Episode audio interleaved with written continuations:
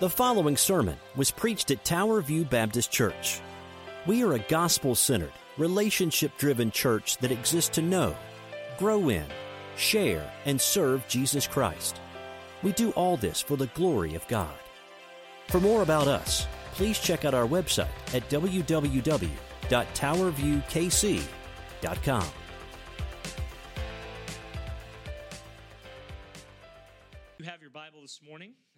we'll be in Hebrews chapter 7. Hebrews chapter 7. And that is where we're going to be as we continue through our study, verse by verse, through the book of Hebrews. And as we've gone through these times, uh, we told you last week that Hebrews chapter 7 is going to be the start of a long section. I don't want that to scare you, but I do want to be realistic with you. You're going to be learning a name, and I want you to say it with me if you can. Can you say Melchizedek? Okay, you got it down. We're probably going to call him Mel for short. Uh, so if that slips out of my my uh, words today, Melchizedek, I've been in that name all week. So if he goes by Mel, it's okay. We, we're just going to go with it. But I want you to know, if you're visiting with us, we we do value here the the the preaching of the word verse by verse the best we can. Next week will be a topical sermon. We'll be talking about the return of Christ. You've had a lot of questions from our study in Sunday school. We're going to take an angle of that, but usually every week we're in the Bible. We are doing a verse by verse study. So if you're able uh, this morning to stand up in honor of God's word, let's stand together as we are just reading three verses this morning Hebrews chapter 7, and we'll be verses 1 to 3. Hebrews 7, 1 to 3. Today's sermon title is Greater Than. That's the big topic we've been on the last several months, and it's greater than types. Types, T Y P E S. And hear God's word this morning. Remember, he has been, he's, he took an interlude the last several weeks where he was calling out those who were around God's people but weren't part of God's people. Now, back in chapter 5, he said, I want to tell you about Melchizedek, but we got to take a detour. Now he's back on the main road and he's talking about how Melchizedek, a type of Christ, relates to the God man, Jesus Christ. We'll unpack it today, verses 1 to 3. Hear God's word this morning. For this is Melchizedek, king of Salem, priest of the Most High God. He met Abraham returning from the slaughter of the kings and blessed him, and to him Abraham apportioned a tenth part of everything. He is first, by translation of his name, king of righteousness. And then he's also king of Salem, that is, king of peace. He is without father, referring to Melchizedek, or mother or genealogy, having neither beginning of days nor end of life, but resembling the Son of God, he continues a priest forever. I've had a few of you ask me this week, is Melchizedek a, it was Jesus Christ really Melchizedek? The answer, I'm just going to tell you right now, no, he was not. Melchizedek was a man. Jesus is the God man. And that's going to be important as we unpack this today as we go through. You pray with me. So glad to see you this morning. Let's go before the Lord and we will trudge through this technical section and lead the way for the next several weeks. Let's go before the Lord as we pray. Father, as we come to you, these names of Melchizedek and Abraham may not have much meaning in a week that, uh, as we have sung in other songs, where in the highs and the lows and the ups and downs, Lord, it may seem like this has no relevance to us. But Father, as the book of Hebrews was inspired by your Spirit and has been softened to us by translation to our lives, Father, by the same Spirit, we thank you that to remind ourselves that Jesus is superior. He is the better of everything. He's the greatest of all. He's Lord of lords and King of kings. So, Father, we pray this morning as we talk about names and, and, and, and history and all those things, that in the midst of that, no matter what we're facing this week, you remind us that you are the same God who took care of these two men so long ago, and you're the same God who takes care of everyone who calls upon your name by faith alone, in Christ alone, until kingdom come and forevermore. Lord, we love you so much. Give us wisdom today. We pray this today in Jesus' name. And God's people said, Amen. You may be seated. Thank you. Well, as we come to this time, I, I shared a uh, joke last night at the men's dinner. I'm not going to share that with you about Melchizedek and Jesus going to a, a restaurant of sorts. But so we're just going to leave that alone because this is a section, and I did. I don't often do this, but I went around to various uh, different types of sermons, and I just wanted to see how did pastors introduce this section? Did they have a funny joke? Was it a story? How did they introduce this section? And you know what? All the pastors, I looked at like 50 sermons. You know how all of them did it? They just jumped right in. Because for most people, Melchizedek is enough of a curiosity that getting into it just really satisfies the taste that you have to know what this is. Now, how many of y'all have ever heard a sermon on Melchizedek? This I was curious about. Melchizedek. A few y'all, I mean, if you've been through Hebrews, you probably have, maybe in a few years. But Melchizedek is one of these guys that just kind of pops up. And it's almost like when you've talked to someone in discussion and they bring up someone's name and they say something like, so and so is a good example of that, or according to so and so, this is what we should do. And it's about then you want to stop them and say, just wait a minute, who's so and so that you keep talking about? And that's exactly how Melchizedek fits in Hebrews. He just kind of jumps on the scene. But at this point in our book, we might be thinking the same thing about him. Who is this writer? Who exactly is Melchizedek? Amy will put this up on the screen, but we know from Psalm 110, we looked at this in earlier verses, that the Lord has sworn and will not change his mind. And he said this, speaking of, uh, of Christ, you are a priest forever after the order of Melchizedek. So if it's something attached to Christ in the Psalms and prophecy, what he's about to say to us in chapter 7, 8, 9, and 10 has to be very important for us today.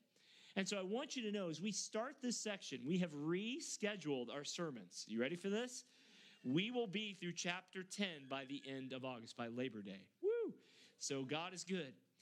And that's a good thing. But this name is going to come up a lot. So if you see Melchizedek in your reading again and again and again and again, you're going to keep saying amen, amen, amen, amen, right? Because it's going to get rote, it's going to be routine. But chapter 7 is going to tell you that Jesus is of a better order. He's of Melchizedek, not of Aaron. Chapter 8 is going to tell you that Jesus is of a better covenant. It's the new covenant, not the old system. Chapter 9 is going to tell you Jesus is a better sanctuary. It's heavenly, it's not earthly. He's going to tell you in chapter 10 that Jesus is a better sacrifice. It's not animals anymore, it's Christ once for all sacrifice. And through all of this, we have to ask the question today what, who's Melchizedek? What did he do? How does it relate to Jesus? And what in the world, Pastor, does this have to do with me, my life, in 21st century America on May 21st, 2022? The big idea today, if you're visiting with us, this is simply a summary of the, the, the, the passage that we go through, is that Jesus is the temple to end all temples, the priest to end all priests, and the sacrifice to end all sacrifices. That is a big picture about who Melchizedek is in relation to Christ and what Christ came to do. Look, Jesus is the Christ, He's the Messiah, He's the creator, the ruler, the prophet, the priest, the mediator, the king of kings, Lord of lords, Son of God, Son of man, Son of David, and the image of the invisible God. And in all of that, this name Melchizedek relates to who Christ is.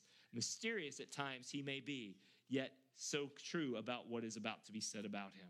So I want you to know most sermons do chapter 7 in like two shots. We are taking five sermons to go through chapter 7. I was overwhelmed by it. I'm sure you could do it in one, but we're going to do it in five, right? You got that? So if you miss next week when you're traveling for Memorial Day, we're not doing Hebrews next week. We're going to skip two weeks so everyone's on the same page. I think it's that important this morning, and Amy will put this up there, we're going to be looking at seven comparisons between Melchizedek, fulfilled in Christ, that remind us to trust him, obey him, and expect great things for him from Christ now and forevermore. All right, let's get to the first one. These are very straightforward. You know me, I'm a simple man. I'm not a smart guy, so I think you can follow along. If you're taking notes, it'll be up on the screen.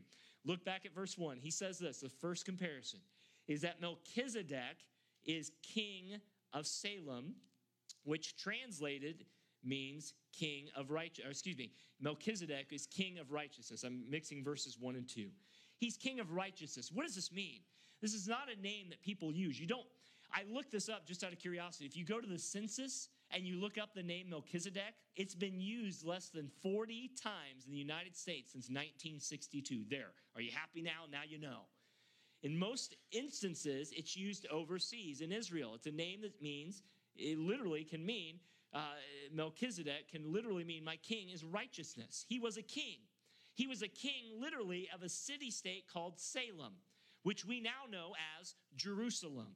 He possessed the right to rule. He was the king who ruled. He was the head honcho. The buck stopped with him. He did so, though, with righteousness. He did so with fairness. He did so with what is right. All power doesn't necessarily have to corrupt. And from what we know of Melchizedek, he was one whom the people could trust. We don't know much about him, but he's called the king of righteousness. So, how he ruled was how he was pictured. And the same is true with your Savior. Jesus Christ is a king, is he not? He is the King of kings and Lord of lords. He's sovereign, he's enthroned, he possesses all authority in heaven and on earth. And he exercises the sovereignty every second of every day. And he never mismanages anyone's life. And I want to use this word Melchizedek is a type of Christ. What did I not say? I did not say that Melchizedek is who? Jesus Christ. He is a type of Christ. In your family, if you have a generation thing and some of you all have a name where you're like the fourth or the fifth, Bob Jr. the fifth or something like that, or Joe Bob the fifth or whatever you got, you may be related to or you may you, they may look at you and say, "Hey, you remind me of Joe Bob the second. You're a type of Joe Bob the second." And you would say, "Well, that makes sense. That's exactly what's happening here. You're not Joe Bob the second. You're Joe Bob the fifth, or whatever you are. I don't know who Joe. If you're Joe Bob here, forgive me. We're picking on you today, or Jim Bob, or one of those. I don't know. But you see how this relates. Jesus Christ, Melchizedek is not Jesus Christ, but in his work as a human, a sinful human, he pointed to a greater type in Jesus Christ. David was a type of Christ. Jonah was a type of Christ. And all these messy people and all their messy lives, God took a portion of that and used it to point forward to a greater one coming. And his name is Jesus. So he is first a king of righteousness. And I want you to know, and Amy will put this up, what God asks of us is always right. And when he promises us something, it is always good. That means everything he does, Jesus is the king of righteousness in every situation. He doesn't have to clean up his mess, he doesn't reroute anything. Isaiah 9 says, Upon his shoulders shall the universe rest. Everything he does so, he does so perfectly. Isaiah 11, 2 through 5 reminds us that Jesus doesn't make knee jerk reactions, but with righteousness, Isaiah 11, 4, he shall judge the poor and decide with equity for the meek of the earth, and he shall strike the earth with the rod of his mouth, and righteousness shall be a belt around his waist, and a faithfulness the belt of his loins. God's wisdom never fails. And I want you to know that. He's right in all he does. Our God is sovereign, He's good, and He's engaged. And as the Bible says, can the judge of the earth ever do wrong?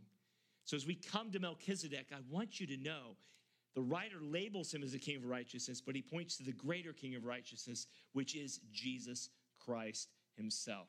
That is point number one. The second comparison he makes between the two, and pardon my voice this morning, I've got some um, allergy thing, maybe you do too. But the second thing we see here is that not only is he king of righteousness, but this Melchizedek was also a king of peace, a king of peace. You see that very clearly in verse 2.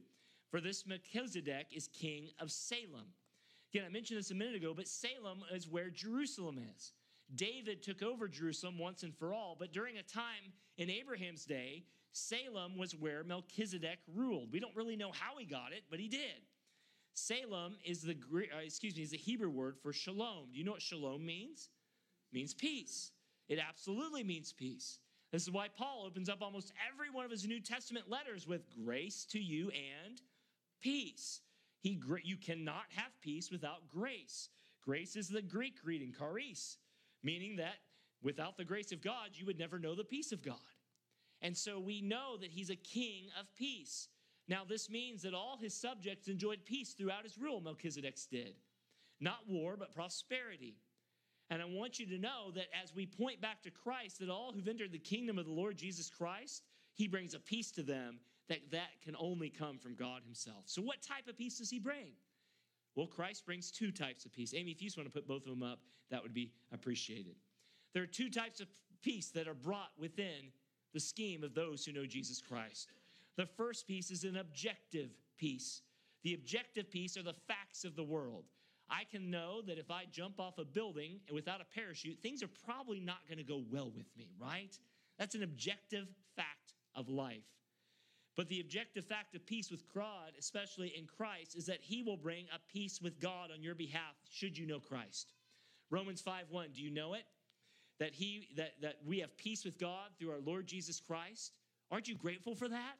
This world looks around for peace all the time. But if you're a Christian, if you're a Christian, we were at war with God, but Jesus became our peacemaker. The gospel was the peace terms which we come to God with. If there's one person not to be at war with, if you're not a Christian here today, it is God Himself. God loves sinners, amen? But because of the holiness of God, there is an infinite reaction. War is over for those who come to Christ, but those without Christ, you stand at war with God until you come to His surrender of peace. And that is only found in Christ. So if you're a Christian, you objectively are in Christ. You are secure in Christ, to put it another way but you also are, there is a subjective peace. There's a peace that comes within your heart. Philippians 4 4 says, Don't be anxious, 4 6, excuse me, don't be anxious about anything, but pray about all things and let the peace of God rule your hearts. But there's no peace for those who are outside of Christ. John 14 27, Jesus said, Peace I leave with you, my peace I give to you. Not as the world gives, do I give to you. Let not your hearts be troubled, neither let them be afraid. John 16, 33, you know these words well. Jesus said, I said these things to you, that in me you may have peace. In the world you will have tribulation, but take heart, I have overcome the world. Do you know that people will literally kill other people to get peace?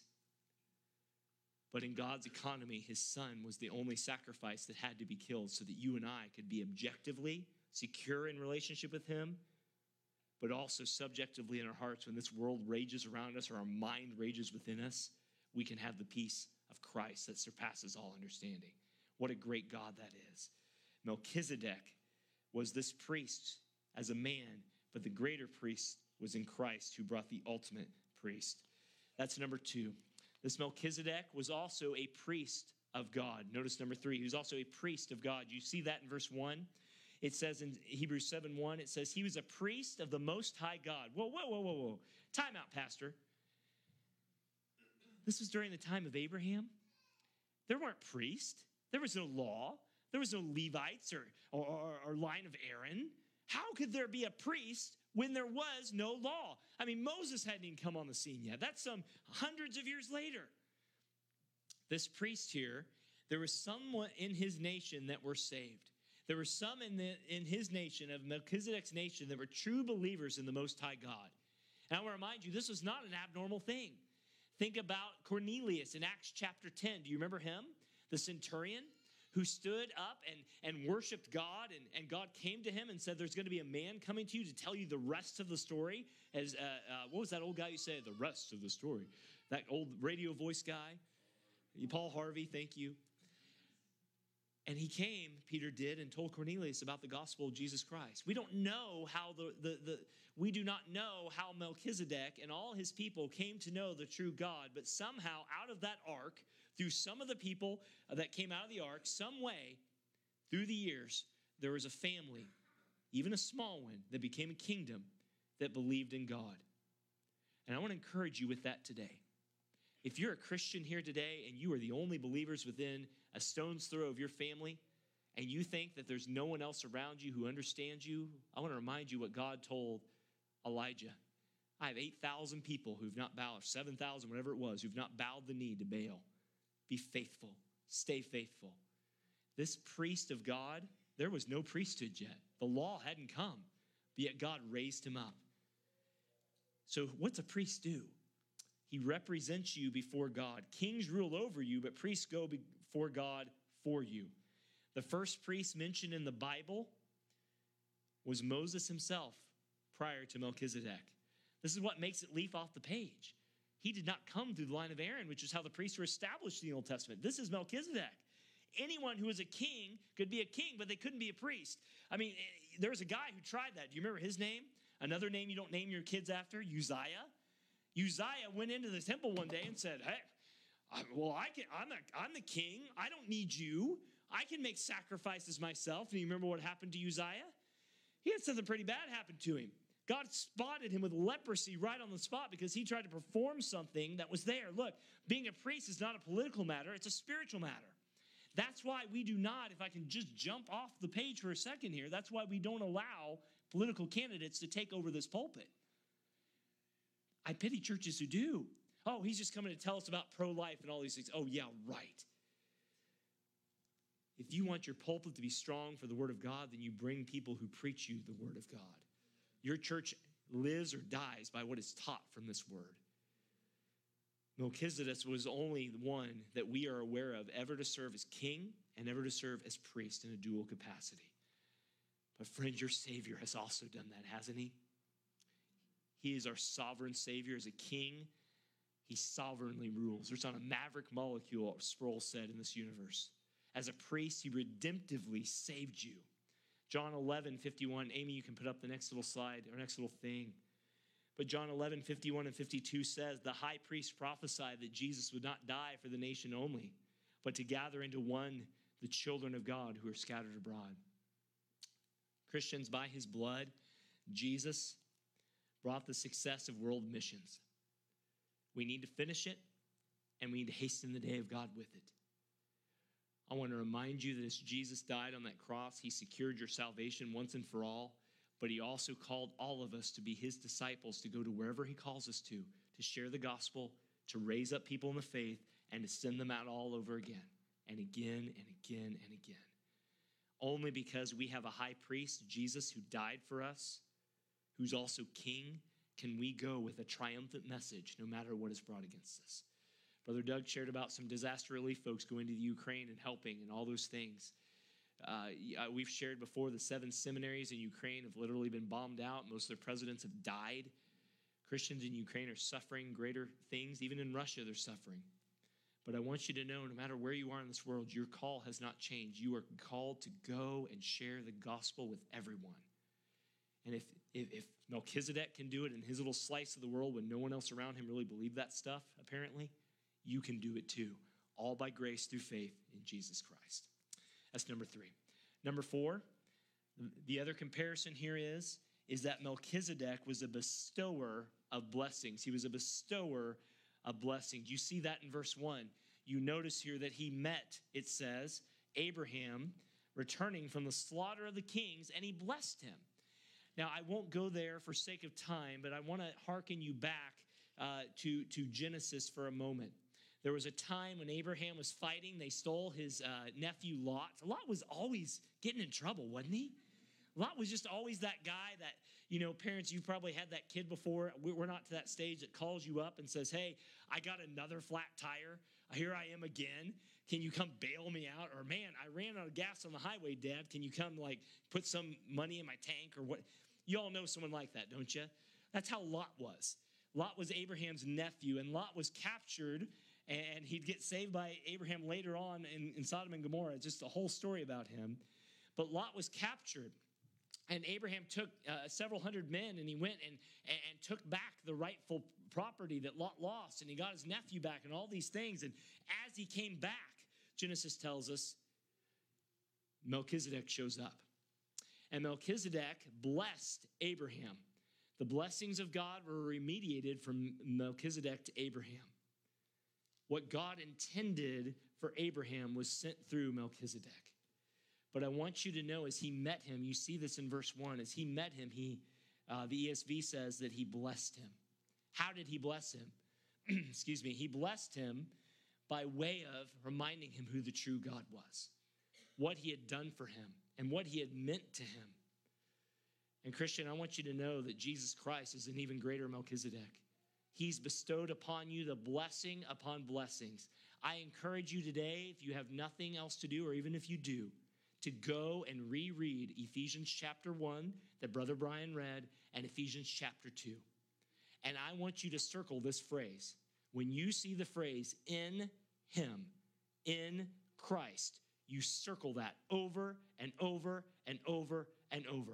Because when Abraham came back, Melchizedek reminded him that Abraham wasn't your strength that saved you, it was God working on your behalf to save you.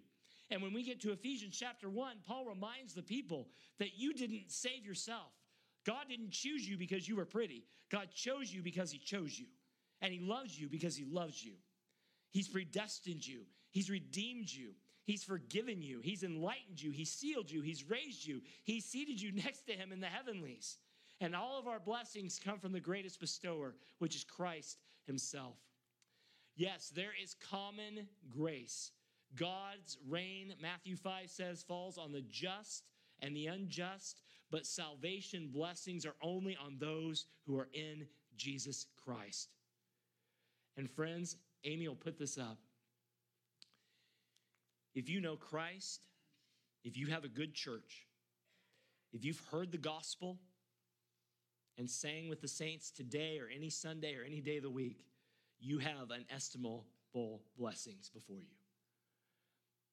Your life may be shambles, your laundry pile may be taller than you are, and your floor is as dirty as dirty can be. But if you are here with God's people, hearing the Word of God preached and sung, well, Pastor, I'd like to have more hymns. Or, Pastor, I'd like to have more contemporary worship songs. Well, go talk to Brian. That's not my job, that's his job, right? I'm kidding, Brian, by the way.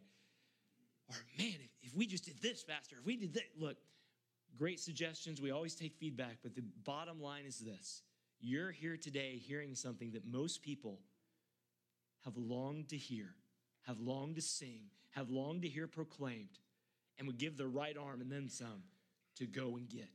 Don't forget that blessing. And if you're visiting with us or if you're if you're going between churches and, and that is a that we we acknowledge that's an awkward place to be because you're visiting new people, new places.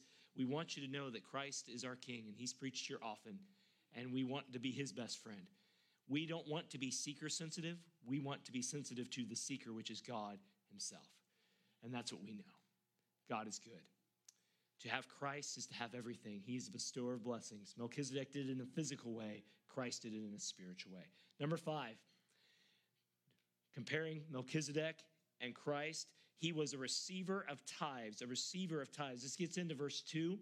He says, And to him Abraham apportioned or gave a tenth of everything. A tenth of everything. Oh, here it comes. Come on, Pastor. You we know where you're going with this. Look, we are not the Mormon church. Some of you were alive 10 years ago when Mitt Romney ran for president. Do you remember this? Seems like a lifetime ago in many ways. We've had three kids and we've been married, you know, you know you get how that time flies, all those analogies, right? But there was a big hubbub about this in November of 2012. Do you remember this? He's a he's a member of the Mormon church. When you're a member of the Mormon church, some of y'all here we'll sign a, a covenant together when you become a member, and, and it just says, hey, we're going to do this together. We're about Christ, all those things. But they literally want your bank account. And they literally say, we're going to take 10% of your gross income no matter what. Come hell or high water with your income, we're taking 10%. We don't do that here. We're not going to start that here. But when Mitt Romney, you all remember this? It was all how he gives 10% of his money away to a church. Church. It was just like, whoa. But in those days, that started because of what happened here between Abraham and Melchizedek. As he gave a tenth of all that he gave, all God gave to him, he gave it back to Melchizedek as a way to bless him for blessing himself. And Melchizedek would lay it before the Lord. Look, let me just say, time out, side note. The Bible does not say you have to give 10%. Do you know what the Bible says? It says be a cheerful giver. So if you give 95% of your income or you give 1%, you're to give out of your relationship with Jesus Christ. I heard this many years serving with someone who's in this congregation. You give out of your relationship to Jesus Christ. So for some of you, you get hung up. I got to give 10. Look, if you give 10, if you give 9.9%, is God going to just strike you dead on the spot? I hope not. Could he? Maybe. But that's not our God. The New Testament is about grace and giving out of that relationship. But I want you to know as we bring our gifts to God, we bring them to Christ and His kingdom. When you give to this church or any place, you're not giving just to pay bills, that's part of it. You're giving to extend God's kingdom. Don't lose that focus. If you're visiting with us, we have preached one money sermon in eight years I've been here. One money sermon. All I'm going to say about that, Amy, if you will. The gospel gets beyond tithing, though. Jesus didn't tithe his blood, he gave his whole life. Can you imagine if Jesus got up on that cross and said, I'm only going to give you 10% of who I am? Okay. But that's how we often live our lives. There are religions around us who that's what they believe about Jesus, that they believe his sacrifice was not enough. They believe that everything he gave was not enough. They believe that somehow they have to fill the gap because Jesus' death was not uh, efficacious enough, to use the old dead word. Christ, I want to remind you what Christ did. He gave his whole life for you so you could give your whole life to him. That's it. And not one drop of Jesus' blood was in vain. I am so grateful Jesus did not chop up his ministry into 10% and leave us with the other 90 because you would never get to heaven any other way. If you are saved by grace through faith, you are saved because Christ gave his all for you. That's why every religion who tries to add anything to Jesus is a false religion. And I'm not going to go through a list, but that's where he leaves it. The gospel gets beyond tithing. Jesus didn't tithe his blood, he gave his whole life. All right, let's move on to number six. Two more. Melchizedek, it says, is a priest without beginning. You may be curious about this. He's a priest without beginning, and that's a comparison to Christ. Look at verse 2 and verse 3. It says, He is without father, he is without. He is first by translation of his name, King of righteousness, then he's King of Salem, King of peace. Verse 3 He is without father or mother or genealogy, having neither beginning of days nor end of life. Well, he must be an alien, right? If you're if you're seeing a History Channel, they get it must be the aliens.